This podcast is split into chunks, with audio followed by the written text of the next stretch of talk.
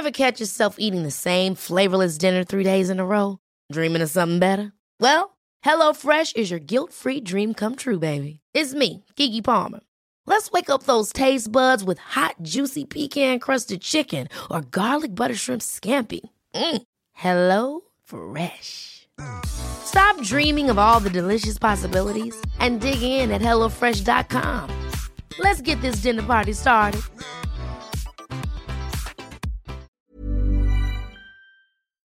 I'm Kylie Camps, and welcome to the podcast. This space is dedicated entirely to making a difference in the lives of women.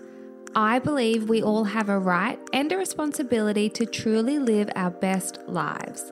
It all begins with curiosity, changing our thinking, and cultivating more self love.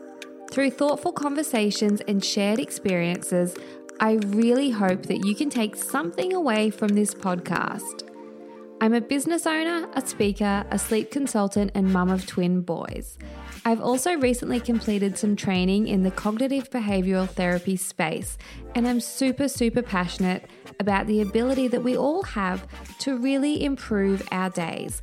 And ultimately, when we take ownership of improving our days, we're really improving our whole life. So let's get stuck into today's episode. Courtney, I am so excited to have you on the podcast today. After coming across your podcast recently and binge listening, I felt such an impulse to reach out to you. So, thank you for your amazing podcast, which is called She Was the Fire. And thank you for responding to my message and then setting aside time to speak with me today. I'm so excited to be here. Thank you so much. Easy. Now, I mentioned that I found you through your podcast, and as I said, it is brilliant. Um, oh, you, you, it's so good. I think I said to you in my message, I really feel like you nail the line between teaching, but without sounding preachy. And it's just really, really enjoyable to listen to you speak about so many different topics. Oh, thank you. I really try to make sure, like, I'm, I'm not like a teacher or an expert in anything. I'm just trying to share my own experiences. So I never want it to become across too preachy. It's just more me sharing things that are happening with me or things that I've learned. So thank you. That's really nice. yes, which actually makes you one of the best teachers because you are just sharing and it's so easy to learn and listen. And, you know, we'll go into it. We've had quite different journeys, but there were so many things that you were saying in one episode in particular where I was like, yes, yes, yes. Like I was just nodding along like a mad woman. But before we get stuck into that, can you tell our listeners a little bit about who you are and what you do? Because you do a lot. um, so I'm a 34 year old single woman and I co-own a few businesses. So I own a business with my brother called Spin & Co, which is a branding agency. Um, and we do things like PR, work with influencers, we manage talent as well. Uh, I also have my own uh, podcasting network called the Spin Studio Network, and that's also with my brother. And then I am also creative director for James Cosmetics, which is a skincare company which is owned by my brother and Emily Skye. And then I have my own side gig, which is Courtney Mangan Co., which is a stationery sort of brand that I started late last year. So just a so few things. me. yeah, that's just a few different things. Yeah. Um, and I love that. I love that you do so many different things. And when I reached out to you, I was kind of mentally going through all of the different things we could speak about because you do speak so well on things like productivity. You've also been really candid in sharing your journey with skin cancer. You've got so much to offer. And when I was thinking, ah, oh, if I have an hour with her, what can I talk about? I kept coming back to that moment when I was listening to your podcast, and you literally took words out of my mouth, like things that I have been journaling and writing about. And the one thing that you said, and I might be paraphrasing a little bit, it's not verbatim, but you said, how I look should be, or how I look is the least interesting thing about me. And I was like, yes, like this is a message that I really, really want to talk about because it just landed with me. And like I said, we've had different journeys, but I don't know, I just felt like you were speaking my language. so you've had an interesting journey, I guess, with your relationship with body image. Can you tell us a little bit about this journey, like where it yeah. all where it all started for you? I think with most women, it kind of starts in your teens, and I can't really like pinpoint anything in particular. It just is, I guess, how women are brought up, knowing that our value is in our appearance and that's kind of what we're bombarded with by the media and you know by society so often. And so i think when you're really young you're a teenager one of the really natural things to do is compare your body to your friends all of the time. And i would just always my friends were really thin and i would always just feel like i was the fat friend. Now when i look back on photos i was literally the same size as them. So it was like what was going on with me there? I have no idea.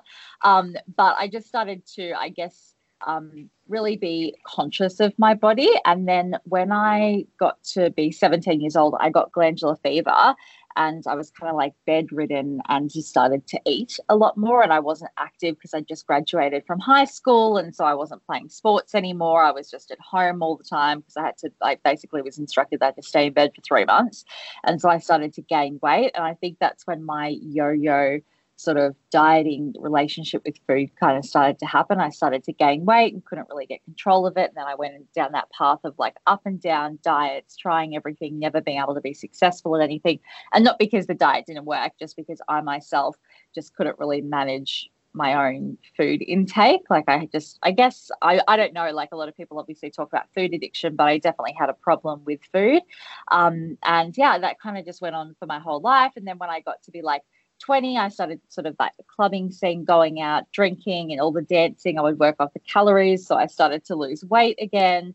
And then um, I had a job where I was on my feet all the time. So I became a lot thinner. And then all of a sudden I had a desk job and I gained all the weight back. And then it was kind of just for 10 years, I would just like gradually keep gaining weight. I'd lose a few, few kilos on one yo yo diet and then I'd gain it all back a matter of weeks later and then just keep escalating from there. And then I finally got to like, I think it was like 107 ish kilos and decided that I kind of needed to really make a change. And I had a couple of health issues. So I had like a fatty liver, and I just wasn't really living my life the way that I wanted to. It was kind of not that it was necessarily holding me back from um, doing things, but I just felt unhappy within myself. And i just was taking up all this space in my mind about because i was focusing on food and my appearance that i wasn't excelling at other things in my life because i had this sort of like shackles around me it felt like. And so i made this decision. One of my friends had had weight loss surgery and she'd had great success with it. And so i looked into that and decided that that was kind of the route that was going to work best for me.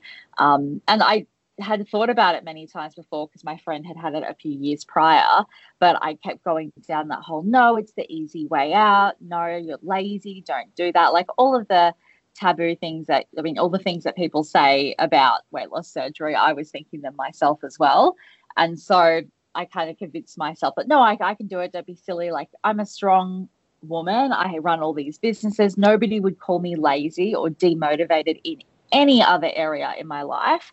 It was just this like food and exercise thing that I just couldn't seem to mentally fix. It was definitely a mental thing. And so I just decided to be like, do I just want to constantly be battling with myself for the rest of my life, knowing that this is probably never going to change? So I just made the decision to have the weight loss surgery. And yeah, then I lost 45 kilos. And that's kind of the start of when I guess things started to change for me. So is that kind of what you're after? yeah. I mean, that, that's certainly it in a nutshell, isn't it? And you've spoken about it in more detail over on your podcast. So, if people want to know more about your weight loss surgery, you've covered that. And I think that you cover it really, really well over there. So, we can pop the link in the show notes for that. Now, before you got to the point of having weight loss surgery, you said that it was affecting your life. It wasn't necessarily holding you back to, you know, a severe extent. You know, it's not like you weren't functioning, but it was impacting you. What do you think sort of kept you in that kind of self sabotage, yo yo loop? Look, I mean, I have no idea to be honest. I just have this issue where it's like if I have a craving, I wanted to always eat it. And I had tried keto which seemed to be, I think, probably the more successful of all the diets I tried because it was so black and white. I'm not mm. able to mm. do things in moderation. So when I did things like Weight Watchers or calorie oh, counting, I so relate to that. Yeah, it's like I would all in or all out. Yeah, exactly. So I'd be like, oh, I can have one of these cookies. And it's like, once I've started, I can't stop. You know, moderation was never something I could do. So keto worked for me in that it was like, you can't have any of those things, none of that sugar. So it meant that because it was so black and white, I wasn't then like just having bits and pieces of things and then not being able to control it. But my body hated keto, you know, to the point where I had my period for like two months straight. Um, I have irritable bowel syndrome as well, and it really just triggered that really badly. So my body didn't like it at all. So I wasn't able to keep it up because it just made me feel so sick. Um, but yeah, I think that for me, it was just about that I just couldn't control those impulses, I guess. And then I just, you know, I would come up with so many excuses. It's like I'd rather be working and working on my business than I would rather be at the gym. And, you know, then I'd have a long working day and I was too tired. It it's all just excuses, but I just couldn't overcome them. And it was as simple mm. as that. So I was sick of being controlled by my body. And sometimes in life, when we want to make a change, we're so focused on like, what are the behaviors to get that result? Whereas if you actually can somehow fast track to the result, you then fill in the gaps sort of by proxy. You know what I mean? Yeah. Like if you can achieve some sort of result with your weight loss, and then you can sort of look back and go, okay, I'm here now, I'm feeling good, I'm on the path, and then the healthier habits start to fill in. Have you found yeah, that? Yeah, definitely. It's definitely changed the way that I um, eat now. I definitely because weight loss surgery. It's I think there's a bit of a misconception with it where it's just like it's magic and they do this and now you've just lost weight, but it's just a tool. I know plenty of people. I'm part of like a lot of Facebook chat groups, um, and there are plenty of people who have gained weight back through having weight loss surgery. So it's not the it's not a quick fix yeah, no, and it's it was definitely like the hardest year of my life going through that surgery and mm. having to change everything. But because it forced me to make those changes that I couldn't do on my own, now I'm in a place where I choose healthier foods. I still don't get me wrong, I still eat poorly in like on some occasions obviously. Um, we all have like those bad days. However i just like eat them more in moderation now and i know when to stop myself. And i just lean more towards healthier food which is a common outcome. People lean more towards like fresher food. Um, and i very rarely will eat any takeaway whereas that was what consumed a lot of my diet before. Now i kind of so even though i might have pasta for dinner I've made it from scratch. So I know everything that's in the sauces. And it's just like a lot more of a healthier version than what I would have had if I just ordered it on Uber Eats. Mm. So yeah, it's kind of just making those better decisions. And now because I am lighter and I have more energy, I, I want to go and be more active and do more things with my body in a way that I didn't want to before. And I wanted to hide myself. You know, go to the gym was like my worst nightmare. One, because I hated working out, and two, because I didn't want to be on display in a gym. You know what I mean? You're mm. uncomfortable in your skin. So it has helped that as well. Totally. I often speak about how, like, in our mind, we kind of have this vision of if we want to achieve something in our mind, we kind of have like this circle flow chart type of thing. And we think, okay, I'm going to start here on the left and then I'm going to flow over to this side. Whereas sometimes in life, you actually have to just get in the circle at a different point. So it's like, you know, for some people, if they don't feel comfortable I've shared this before. Like, so if you don't feel comfortable going swimming at the beach with your kids because you you don't feel great in your body, and you're always waiting to get the perfect body to do that, sometimes it never happens. What you might actually have to do is dive in, take the risk, start swimming, start acting the way that you imagine you would. And what often ends up happening is then you start to feel and notice and make choices that create a body that you're feeling more at peace within like it's all it's all so connected. So when i hear you talking about weight loss i really do hear it the weight loss surgery excuse me i really do hear it as a tool and a system for you to jump in and to sort of go okay this is my system to relearn habits and to make a change. And you know correct me if i'm wrong but is it 45 kilos you said yeah that yeah that's right and it definitely was yeah. that You still have something to get the ball rolling. And then when you mm. see the mm. momentum, it makes you then want to make better choices. You're, you're 100% right. Yeah, right. And so with 45 kilograms, losing that amount of weight, that's an obvious amount of weight. So I can imagine with that comes the praise, you know, because we're such a appearance driven society and culture. Um, and so with that weight loss, I can imagine you are receiving compliments, you're receiving feedback, you were getting lots of praise for becoming smaller. Did this praise and I guess attention elevate the importance of how you looked for you?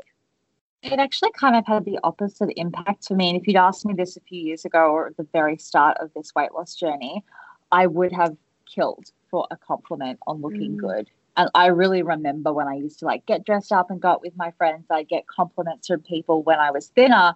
And then as I got bigger, it was like I never got compliments anymore. Or the compliments would change and they'd be like, oh my God, your hair looks great. And it just made you feel worse and worse and worse about yourself because even though they're trying to be nice to you, it just r- reminds you of all highlights the that, what they're not yeah. Saying. Mm-hmm. Exactly. And so a few years ago, I would say that I would have killed for these comments on my body. But around the similar time of me losing the majority of the weight, I got, as you said earlier, my um, melanoma diagnosis. So I got cancer at this similar sort of time, um, which I only found because I lost the weight and I found the lump in my arm. Had I been 45 kilos heavier, I would never have found it. So actually saved my life in the end. Um, but I realized that I was getting so much feedback on my Instagram from people.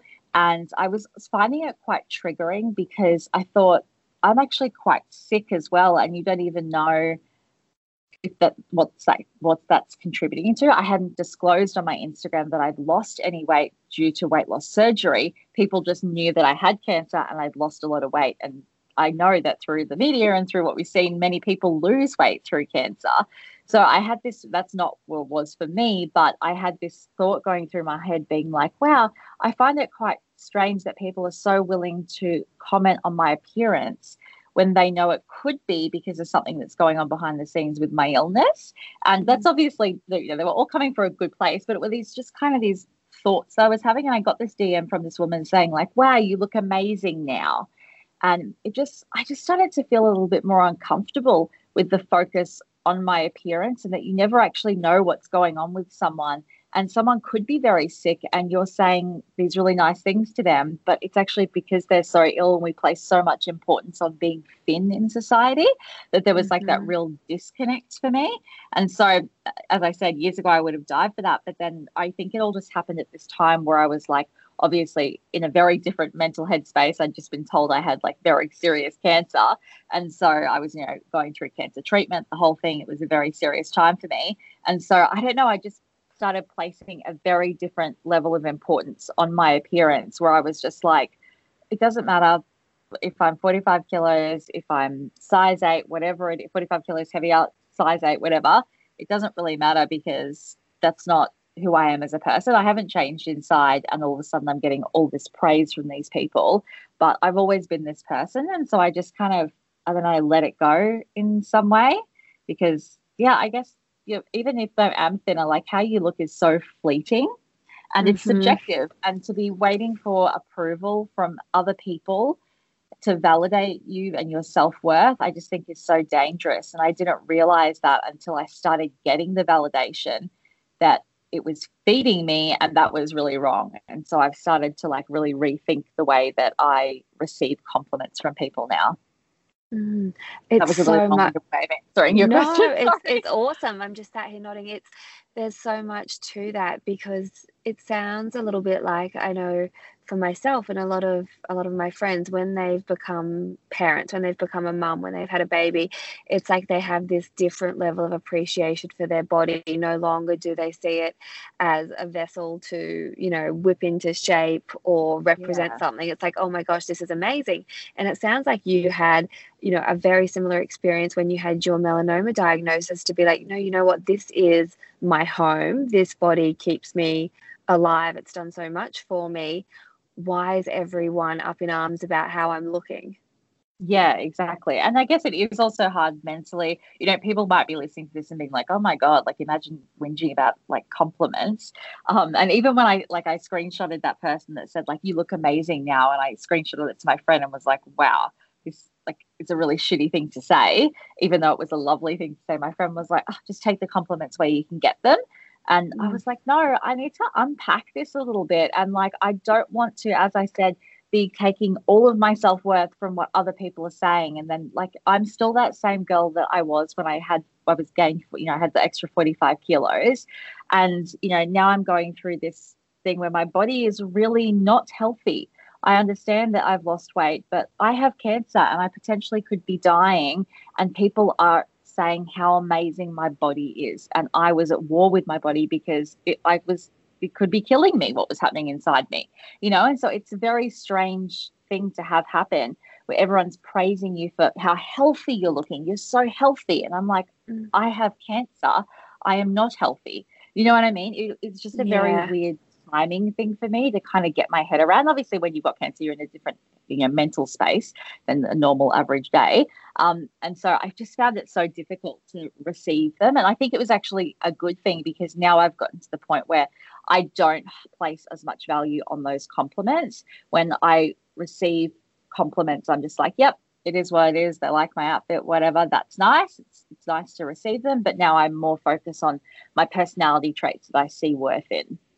Mm, it sounds like you're really clear on, I guess, your self esteem or your, yeah, your core values and where your worth comes from. And it's so important. And I think the reason, or not, I think I know the reason that that sentiment, you know, how I look is the least interesting thing about me, stuck with me personally is because I had this childhood belief from when I was really little, Courtney. Like one of the things that I took as a young child and ran with was that my appearance is really, really important. And that's a very important thing that I can bring to the table. And it sounds so ridiculous, but it's taken me nearly 34 years to realize and understand. I developed that belief so little, and then I let it play out, and it still plays out every day in different areas of my life. And so when I heard you talk about that, I thought, yes, this is brilliant. This is something that I want to get in front of more women. It's noticing, you know, we can we can do things, you know, you can look after yourself, you can dress up, you can put your makeup on, you can do all of those things, but doing it from a place that comes from within and feeling worthy versus a place of thinking how you look is super important. Yeah, exactly. I think it comes from such a young age from women. You know, my mum, who was taught by her mum, who was taught by her mum, it was all about you get up, you put your makeup on, you do your hair, and you look presentable for the world. Whereas my dad just rolls out of bed, puts some clothes on, and walks straight out of the house, and he's comfortable with that. Whereas my mum, if she'd gone down to the grocery store and someone had seen her without makeup on, she'd be like, oh my God, you know, and it would be that sort of that whole process where it's like we're not good enough unless we have to change things about ourselves. And so, you know, and, and, don't get me wrong, I still get up every day and I put makeup on and I do my hair on weekends. I don't usually do that, but for work I do. Um, but yeah, it's that whole thing that like women have about their appearance being oh, the, the patriarchy. It runs deep. Yeah, it's so it hard. It's, it's so, like, and it's so insidious yeah and just men don't place importance on appearance like women do because they're not taught that that's their value. You know if you asked women like yes. what would you change about yourself? Most of us i'm not going to say everyone but a lot of us would say like oh my boobs my thighs my lips. And i think if you ask men they would say things about like their personality traits their career their the objects that they own. They wouldn't at the top of their list it probably wouldn't be something physical and it's just interesting that that's that different dynamic for women that it's how we're taught our value in society mm. is the way that we look absolutely and I also think too, like when it comes to placing so much value on how we look, like you said, reframing our, our what our true value is, gaining clarity on that. And I also think, you know, the company we keep and where we spend our time, such as social media and any media that we're absorbing, it all plays a role in it, which again, it's all, like we said, the patriarchy, it all runs deep and it's so insidious and there are so many layers and levels to it. But I would love to know in particular for you, working in like the PR space and engaging with influencers regularly, I feel like it could go one of two ways. Like on one hand, you could be find yourself going, oh, like, you know, am I measuring up in so many ways? Or the other side is you could find yourself going, oh, wow, these women are just as insecure as everyone else. Like, what have you found? Well, I think definitely. Um, you know, I, I work with some of the top influencers in Australia. I work with models regularly, you know, and all these girls, uh, you know, more beautiful than the next. You know what I mean? Like they're all stunning mm-hmm. and they mm-hmm. all have amazing figures, and a lot of them work in that fitness space. So it is their job to have like an amazing figure to be able to sell programs and all that kind of stuff. And obviously, um, a lot of them as well have a lot of mental health where being really fit and stuff helps them with their anxieties and making sure they're working out. So not all of it is about appearance. But I remember one day I was on set with Emily Skye, and I told this story on my podcast, so she knows that I said it with her in the room, so she knows I'm sharing this. Um, and she's she's a fitness influencer, and I was on set for her because we manage Emily, and basically, my job is just to make sure that Emily feels comfortable with the styling they've done for her makeup, her hair, and the clothes she's in, and you know to make sure that she's comfortable on set. And so I went over to her in the change room when she put her outfit on, and she's obviously in like a um, it was like an athleisure wear shoot. So her, her, you know, midriff was showing obviously. And Emily knew she was going to be the front cover of a magazine. So she was in amazing condition. She'd been working out for months for this. And I said to her, like, oh, are you comfortable with your hair and makeup and your outfit? And she was like, do you think I look okay in this? And I was like, you look amazing. And I could see in her face that she was judging every inch of her body and that she didn't feel good enough. And I just thought, oh my God, how can someone that looks like that, that is like society's version of perfection, how can she have self doubt in how she looks? How can she be self conscious? And it was in that moment that I realized like, it doesn't matter if people lose 60 kilos, if they get bigger boobs, if they get Botox, there will always be something else women are going to dislike about their appearance because that is how we have been brought up. You know what I mean? And that to mm-hmm. me was just mm-hmm. so sad. And if you don't have that, like that's amazing. Obviously, I don't want to speak for everyone, but I know that amongst my friends and family, that is a common thread that we always find something when we look in the mirror, even when we fix the next thing. And as I said earlier, I'm on a lot of the forums for the weight loss community. And the amount of people who think losing weight is going to fix their life is astonishing. They think it's going to make their marriage better. They think they won't be unhappy in their job anymore. And really, all it does is change your weight. It doesn't fix any of those other things. And I think we place so much importance on our appearance. Uh, but it doesn't matter when we finally get the thing that we're wanting to attain, the perfect nose, whatever it is that you've had work done on, you're still going to find something else and it's not going to fix anything else in your life which is the you know the very sad thing. So that's why you know for me when i saw in that moment that emily was so unhappy i thought like wow it doesn't matter what i do. I don't know that i'm ever going to be able to mm. fully embrace my body. So ever catch yourself eating the same flavorless dinner three days in a row? Dreaming of something better? Well HelloFresh is your guilt-free dream come true baby. It's me Keke Palmer Let's wake up those taste buds with hot, juicy pecan crusted chicken or garlic butter shrimp scampi. Mm. Hello Fresh. Stop dreaming of all the delicious possibilities and dig in at HelloFresh.com. Let's get this dinner party started.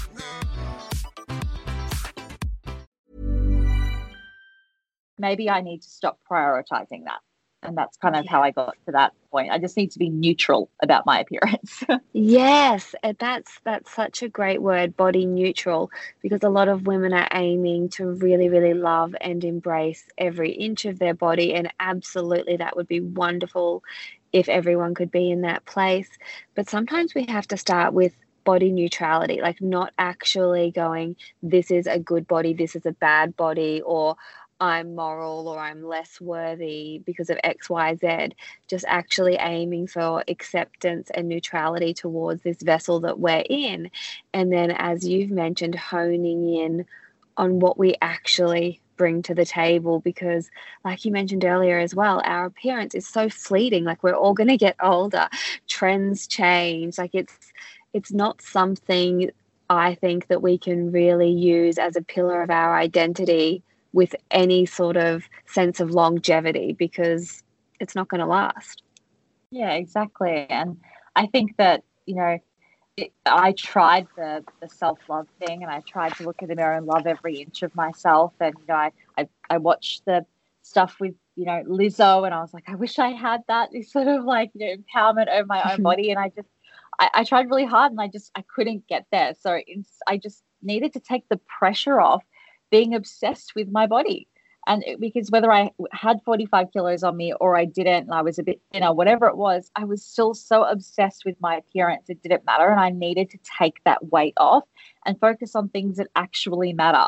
You know, my skill set in my job, how I care for my family and friends. You know, am I a kind person? All of those things uh, have much more greater impact on people. You know, when I die, my tombstone isn't going to say she weighed 65 kilos. You know what. I mean? Mm. No one at my eulogy is going to say, Well done, Courtney. She weighed 65 kilos or whatever it is. You know what I mean? Nobody's going to talk about that when you got no. when you leave a room. People aren't impacted by what your weight is on the scales. They're impacted by how you make them feel or whether you do a good job at what you're doing. You know, it's all of those things that we need to place so much more value on because those are the things that leave the lasting impact on people. And then also on our deathbed, no one's going to be like, I'm not going to sit there and be like, I wish I was thinner. You know what I mean? Like, I'm going to think, oh, I wish I did this or I wish I did that. Or, you know, I love having my family around. Like, I'm so proud of that, whatever it is. But our weight is like the number one thing on our list. And really, in the end, it's the least important thing that happens to us. Do you know what I mean? Obviously, yes. like, if you have health issues that's we're talking about a very different kettle of fish then you have health issues and you need to address those that's very different um, but yeah i just think that we just need to place the pressure off because it, now it does feel like there's a pressure in society for us to love ourselves. You know what I mean? It's like no matter what it is, there's pressure for us focused on our body in some way, shape, or form. Whether we're bigger or we're smaller, now we're supposed to love every inch of ourselves. I don't, I don't know how to get there. So instead, I just don't put any priority on it. Mm, the preoccupation with, as you said, weight, how we look, all of that stuff that just strikes such a nerve. And I can remember hearing Glennon Doyle, who I'm a huge fan of, she was speaking about how she has thoughts about her body and food. And she says, you know, she goes a bit funny when things feel out of control in her life. She then feels like she has to kind of rein control in with exercise and diet and along those lines. And she was sharing in an interview. I can't remember the exact percentage she gave, but she spoke about how she feels X amount percent, a percentage of her day, of her thoughts are spent about her body and food. And what an amazing thing if she could channel that percentage and refocus it on something else. And she was speaking about that, and I thought it's so true. And that's what I'm hearing from you as well. It's this preoccupation and realizing that's adding fuel to the wrong type of fire. You know, it's adding fuel to this fire that at the end of your life, you're not actually going to go, oh, wow, this really brought myself and my friends and family value. So it's it's yeah, going, okay, I'm having these thoughts, but it's such a waste.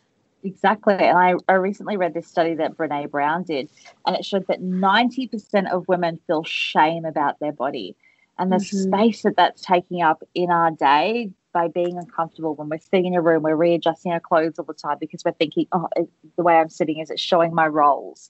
You know what I mean? Like even when you're yeah. in an important meeting, you're still thinking about your appearance. So when you're on a date, you're thinking about like, oh my God, do I look pretty? You know what I mean? There's so many elements to like you're not in the moment because you've got this shame about how you you look, and it's so sad.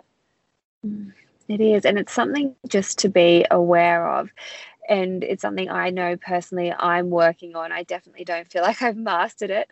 Um, but no, me either. I, Every day yeah, is a struggle. yeah, totally. But it's something to be mindful of, and I think that's that's to me living a good life is just growing and being aware and doing the work and the inquiry.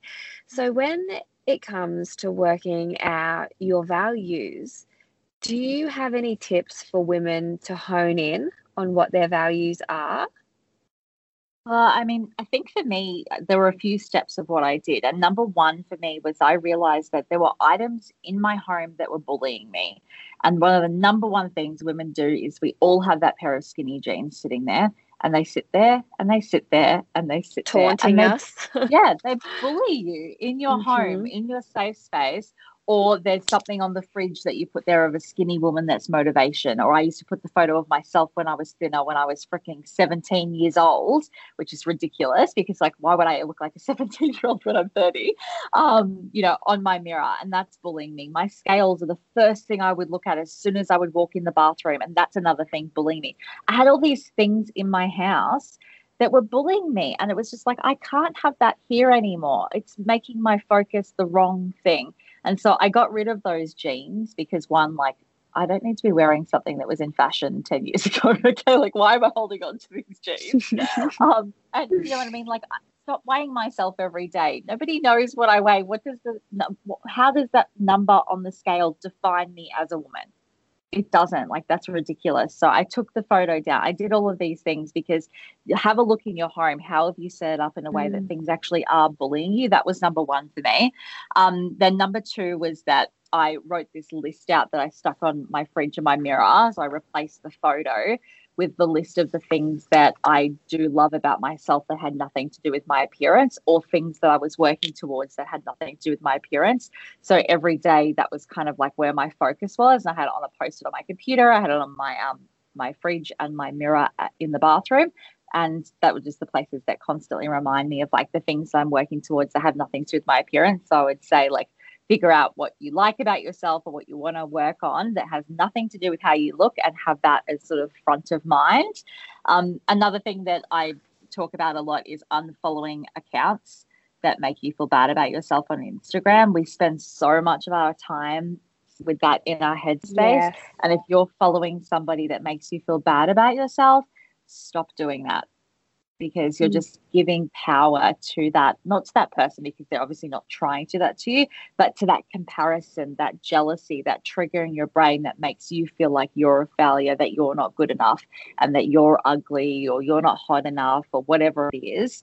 Um, you know, unfollow, or if it's someone that you are related to and you can't unfollow them, mute their account then. I have plenty of people that I mute because I know that certain things that they do can be triggering for me to be feeling bad about myself. So get rid of those. If it doesn't inspire you, motivate you, or educate you, get it out of your feed.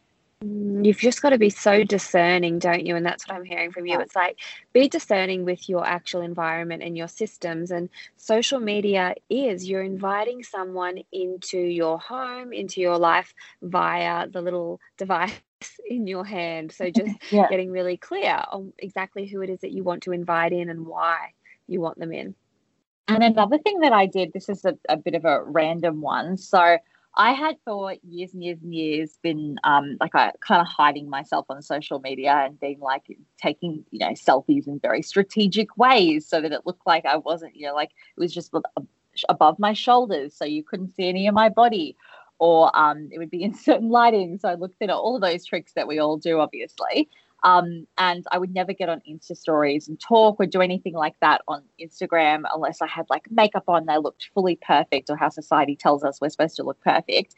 And I realized that that was there was a problem with that. And I saw my friends around me that they would for Insta story, something that goes away after 24 hours, take like a hundred selfies for like one moment that they're putting up that goes down in 24 hours. And I thought, wow, that doesn't seem like very healthy. And so I started to assess my own behaviors on social media. And I realized that I was, you know, using these filters on my face because I wasn't happy with how I looked. And the minute I started being like, no, you know what? I'm showing up with no makeup on. I'm showing up without face altering filters. And I just started doing that every single day. And I started to see myself in a way that I got more and more comfortable I just showed up as I was. Even in my feed, you'll see that I post a photo and I change the lighting to make it like all look cohesive in my grid. But in the swipe, I post the original unedited photo because I want people to see that this is the real reality behind the curtain. Yeah, exactly. And every single photo I post, I post both photos. The one that I've adjusted like the lighting to make it all look pretty and cohesive, and then the one in the swipe that's the original. And the more I started showing up as myself, imperfect as I may have been, without makeup, I only did one take of my Insta stories. I wasn't like doing, you know, like constantly you know, critiquing myself and being ashamed of myself, the more I showed up as me, the more comfortable I became with that. And now, you know, if I don't have makeup on or it's not the best angle or whatever it is, and you can see a bit of my gut in the photo, I don't care. That that is who I am now, and I've just become so much more comfortable with that. And the minute I started doing that, it started changing my perception of myself. So if you are someone who does only show up on Instagram when you're looking perfect, maybe that's something as well that you could start to unpack. And I know I saw a TikTok on it that Abby Chatfield posted as well around saying that she said, you know, the minute I started showing my worst and my best on Instagram and I showed everything in between, it was freeing. Mm, yes, of course, because when we're only sharing when we feel like we're looking perfect or, you know, people using apps to slim their body or change their face. Like I've got girlfriends who have for years used apps to make their nose smaller or their eyes bigger, like all of these sorts of things. It's just, again, adding fuel to that fire of insecurity because you're telling yourself, you're reaffirming that belief that you're not good enough as you are. And so showing up, warts and all, makeup free, all of that stuff, it's like, yeah, this is who I am. So it just feels better. It's like yeah. I was having this chat with a girlfriend of mine and she was struggling with being filmed on a side that's not her good side. And I was saying to her, I can remember thinking that the first time I did videos for the Kind Parenting Company, I was like, oh, like they're filming me like I'm, I'm feeling vulnerable because that's I don't feel good like about the angle they're filming me from. and then I just had to go, you know what? From that angle, I have a really soft chin. I have a double chin, and that's just how it is. And it's it's so freeing to just be like, oh, that's just how I look from that angle. And then from this angle, I look like this. And you start yeah, to realize it's all just smoke and mirrors, you know, from that angle, I look this way. And then when I'm talking and I'm animated, I look a different way. Yeah, exactly. And the worst part is nobody is judging you more than you're judging yourself. You know no. what I mean? Like if I said to my friends, see this photo, this is my bad angle, they'd be like, What's the difference? Yes, you know what I mean? that's they what I mean. It's all in our know. head. Literally. Yes. It's horrible that we do this to ourselves. I know, but there is some comfort in knowing a lot of us are in it together. And I think yeah. that's kind of um, what I'm hoping that women will be able to take from our conversation. It's like, if you're finding you're having thoughts where you're preoccupied with how you look or you feel like you're not good enough, you're not alone. But it also doesn't mean that you have to be controlled by those thoughts and those actions because all of our actions stem from our thoughts.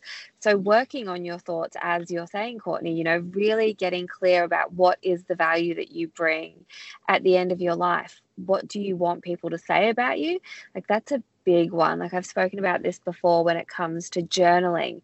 A really good journaling prompt and an exercise to do, and it's really uncomfortable, but it can provide you with so much insight into what you truly value is to actually think about writing your eulogy or what you would hope you know your children or your your partner or your friends would stand up and say about you you know the first things that come to mind they're often directly related to what your true authentic values are I love that. Yeah, it's a big one.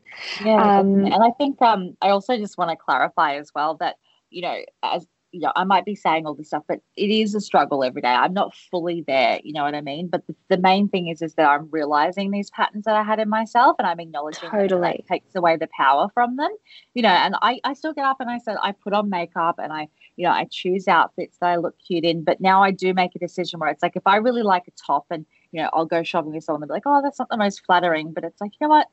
If I love this, I'm bloody wearing it. I don't care if it's not the most flattering because I love this outfit on me. And yes, I might wear a dress now that's a bit more skin tight and it might show my rolls in places that, you know, typically a few years ago, I would be like, oh my God, I have to be like a stick thin to be able to wear that dress. I would never. You'd be able to see the shape of my body otherwise. You know what I mean?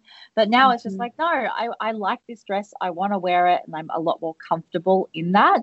But it is a choice that I have to make every day and be like, nope, don't focus on that. Other things are more important.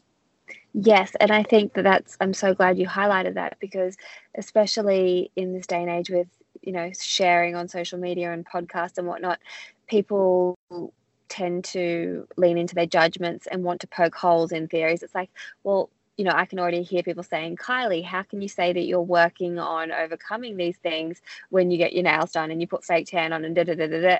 And it's like, you know what? I'm not here to say I'm perfect at this. I'm just here to say, hey guys, at this stage in my life, I've realized I have had way too much, like the proportion that I thought of importance was way yeah. off. And I can see why. Like that's been the big thing for me. Like looking back and going, oh, I can see why I developed that belief and then see how it played out.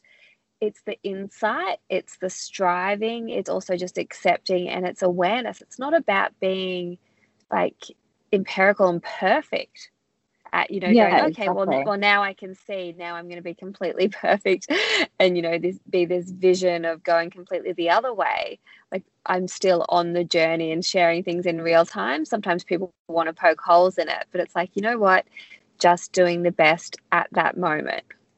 Yeah and it's just about like you being happy in all different forms of yourself. You know, like I love playing with makeup and I love fashion. So, yeah, I want to get dressed up and, you know, put that on and put those outfits on and do what I want. But then on the weekends where I don't need to be going out and doing stuff, I'll go to lunches with my friends and stuff and I'll just put my hair back and I won't put any makeup on and that's okay too. I'm comfortable in all the states and you don't have to just be one thing. Just because you're comfortable with your, you know, within yourself doesn't mean that you have to not shave your legs, not pluck your eyebrows, not paint your nails, you know, wear like Hessian sack dresses, whatever it is, you know, in like that original yes. state. You know, it doesn't, it doesn't, you don't have to be anything. Just wear what you want, but don't make choices based on hating yourself is kind of where yes. it's at for me. Totally. Values and intention, so important. I love that and I, I could relate and I pride myself on that as well like I always make sure or I often make sure I'm jumping on social media makeup free I never use the face apps but then at the same time I have I have had Botox like it's so it's like a foot in both worlds and it's trying to you know just fi- find my way through yeah. it all but and I think it's a really okay. great like this is ingrained yeah. in us you know what I mean we have been brought yes. up taught that we have to stay young and the minute women are older they have no value to society anymore. You know what i mean? It's okay it's in there. We're not going to be able to change the whole world and the whole society. It's still going to impact us every single day. But at least you're aware of it and you are making some better choices. And if you feel happy within yourself that's all. If you want a boob job get a boob job if that's what's going to make you happy. But just remember that your boob size isn't the most important thing about yes that's it it's the value it's the intention the fo- like where ex- exactly everything you've said i am so there with you and i know a lot of our listeners will be before i let you go today I would love to spend a couple of minutes getting to know you a little bit more and the things that make okay. you tick with a few rapid fire questions. Okay. Um, okay. They're not nothing scary. They're all very simple. But I would love to know, Courtney, do you have a book that you could recommend for our listeners, like a must read book, whether it's a novel or um, more focused on personal growth, just something that comes to mind? Interestingly, my favorite book, and I think one of the books that impacted me the most was Untamed by Glennon Doyle. So it's funny oh, that she's great. yeah, I absolutely love that podcast. It just reframes the way like we as women kind of see our value. It's not necessarily about body image, but it is about sort of self worth. I think it's an important read for everyone. Yes, especially that chapter has there's one that stuck with me where she speaks about you know she walked into a room and she asked she had her sons and her daughters in the room and she said is anyone hungry and the boys just spoke up for themselves like oh yeah yeah I'm hungry no I'm not but the girls we, they all looked to one another to find yeah, out if the other person was hungry. And I was like, oh my gosh, there, there it is. Like, that's it. That's so ingrained in us from exactly. such a young age. Like, look outwards, don't look inwards.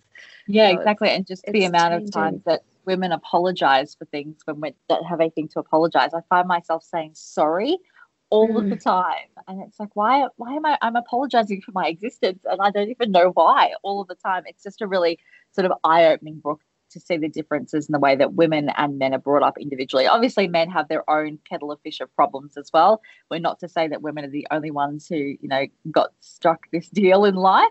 And men have a lot of issues around obviously like being able to show their emotions and, you know, that masculinity in being mm-hmm. weak to show emotions, all that different stuff. But obviously, we're just talking about from our own personal experience. But yeah, Glenn focuses more on that female empowerment side. So I think that's a great novel to read or a great book to read such a good one. Now, do you have a TV series that you've recently binged that you can recommend? Uh, I really liked that Ginny and Georgia series on Netflix. Uh, have you seen that one? No, I haven't. What's it about? So it's kind of like a little bit similar to like a Gilmore Girls vibe, where it's like the mum and daughter relationship, like single mum raising the daughter, and they're like close friends. But the daughter is mixed race, so her dad is black and her mum is white, and so it goes more into those, um, I guess, that society of what it's like to grow up marginalized identity yeah exactly mm. and then you know it has it, it has like a fun side to it where the mum's like you know having issues with all their boyfriends and like that like normal sort of tv show stuff but then it really does dive into that race discussion too and it talks a lot about mental health so it's kind of like a more serious version of Gilmore Girls that just addresses topics that are really important. And they've always been important, but we're speaking about them more today. Mm, sounds like a good one to watch, get stuck into. I'm writing a little list. I'll have to check it out. um, can you remember what is the last thing you Googled? The last thing I Googled was how to turn notifications off on my laptop because I didn't want the noise to come up. I've never done that on my laptop. I didn't want the like ding ding to come up while I was talking to you. oh, that's so funny. Um, do you have a habit that you're really proud of? Like something you do every day that you're like, yes, Courtney, good job. You did that.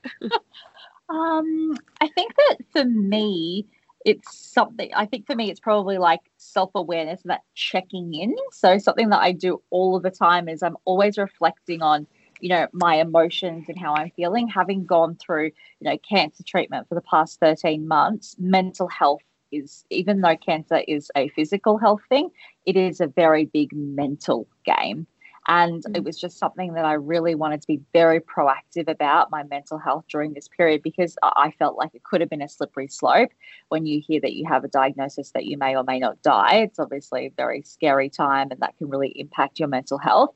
And so I started doing this thing every day, whether it was through journaling or it's just a general check in with myself where if I'm having these emotions that are sort of like up or down, that I'm assessing like what are my triggers, what am I doing about it, where does that come from, and that's something I'm really proud of that I've only just started doing over the past year, just like checking in with myself at all times, pretty much.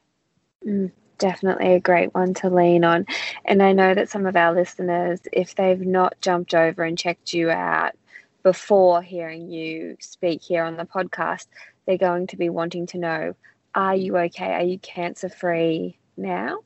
Yes, I am cancer free now. So I was cancer free as of uh, like June last year, um, but I still had to go through the treatment just to make sure that we were, you know, dotting our I's and crossing our T's to just make sure that the cancer doesn't come back. But the way that this this kind of cancer works, melanoma, is it kind of stays dormant in your system and then can kind of spring back at any time. So I have to keep getting regular tests for the next five years just to make sure that um, it doesn't come back. But yes, the moment I am good. But it was my second bout of melanoma, so I'm hoping that I've already had my reoccurrence, and so we're done now. Yes, that's what I'm yes.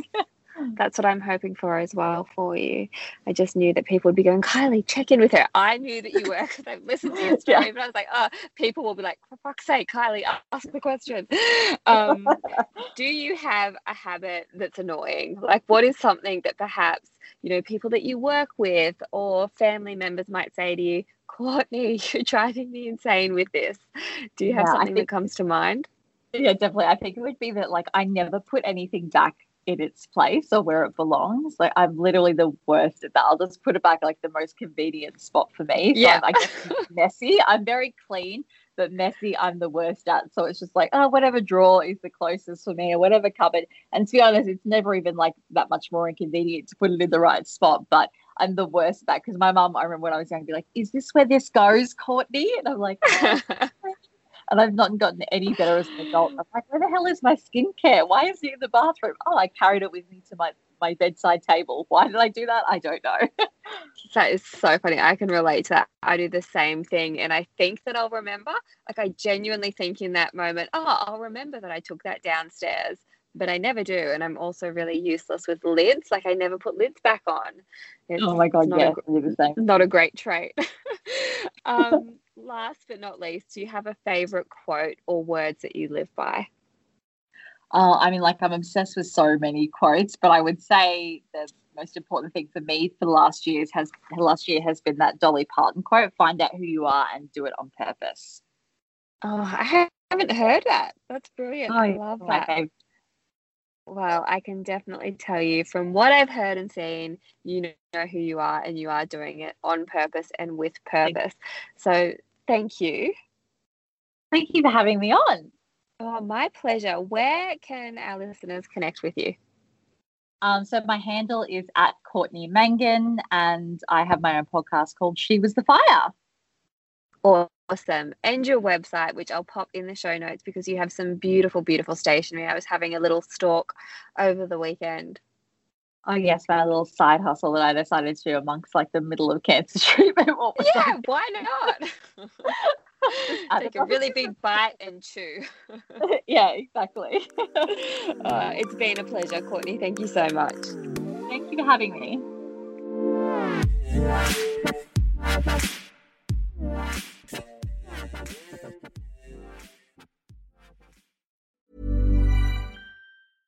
Ever catch yourself eating the same flavorless dinner three days in a row? Dreaming of something better? Well, HelloFresh is your guilt-free dream come true, baby. It's me, Keke Palmer. Let's wake up those taste buds with hot, juicy pecan-crusted chicken or garlic butter shrimp scampi. Mm. Hello Fresh.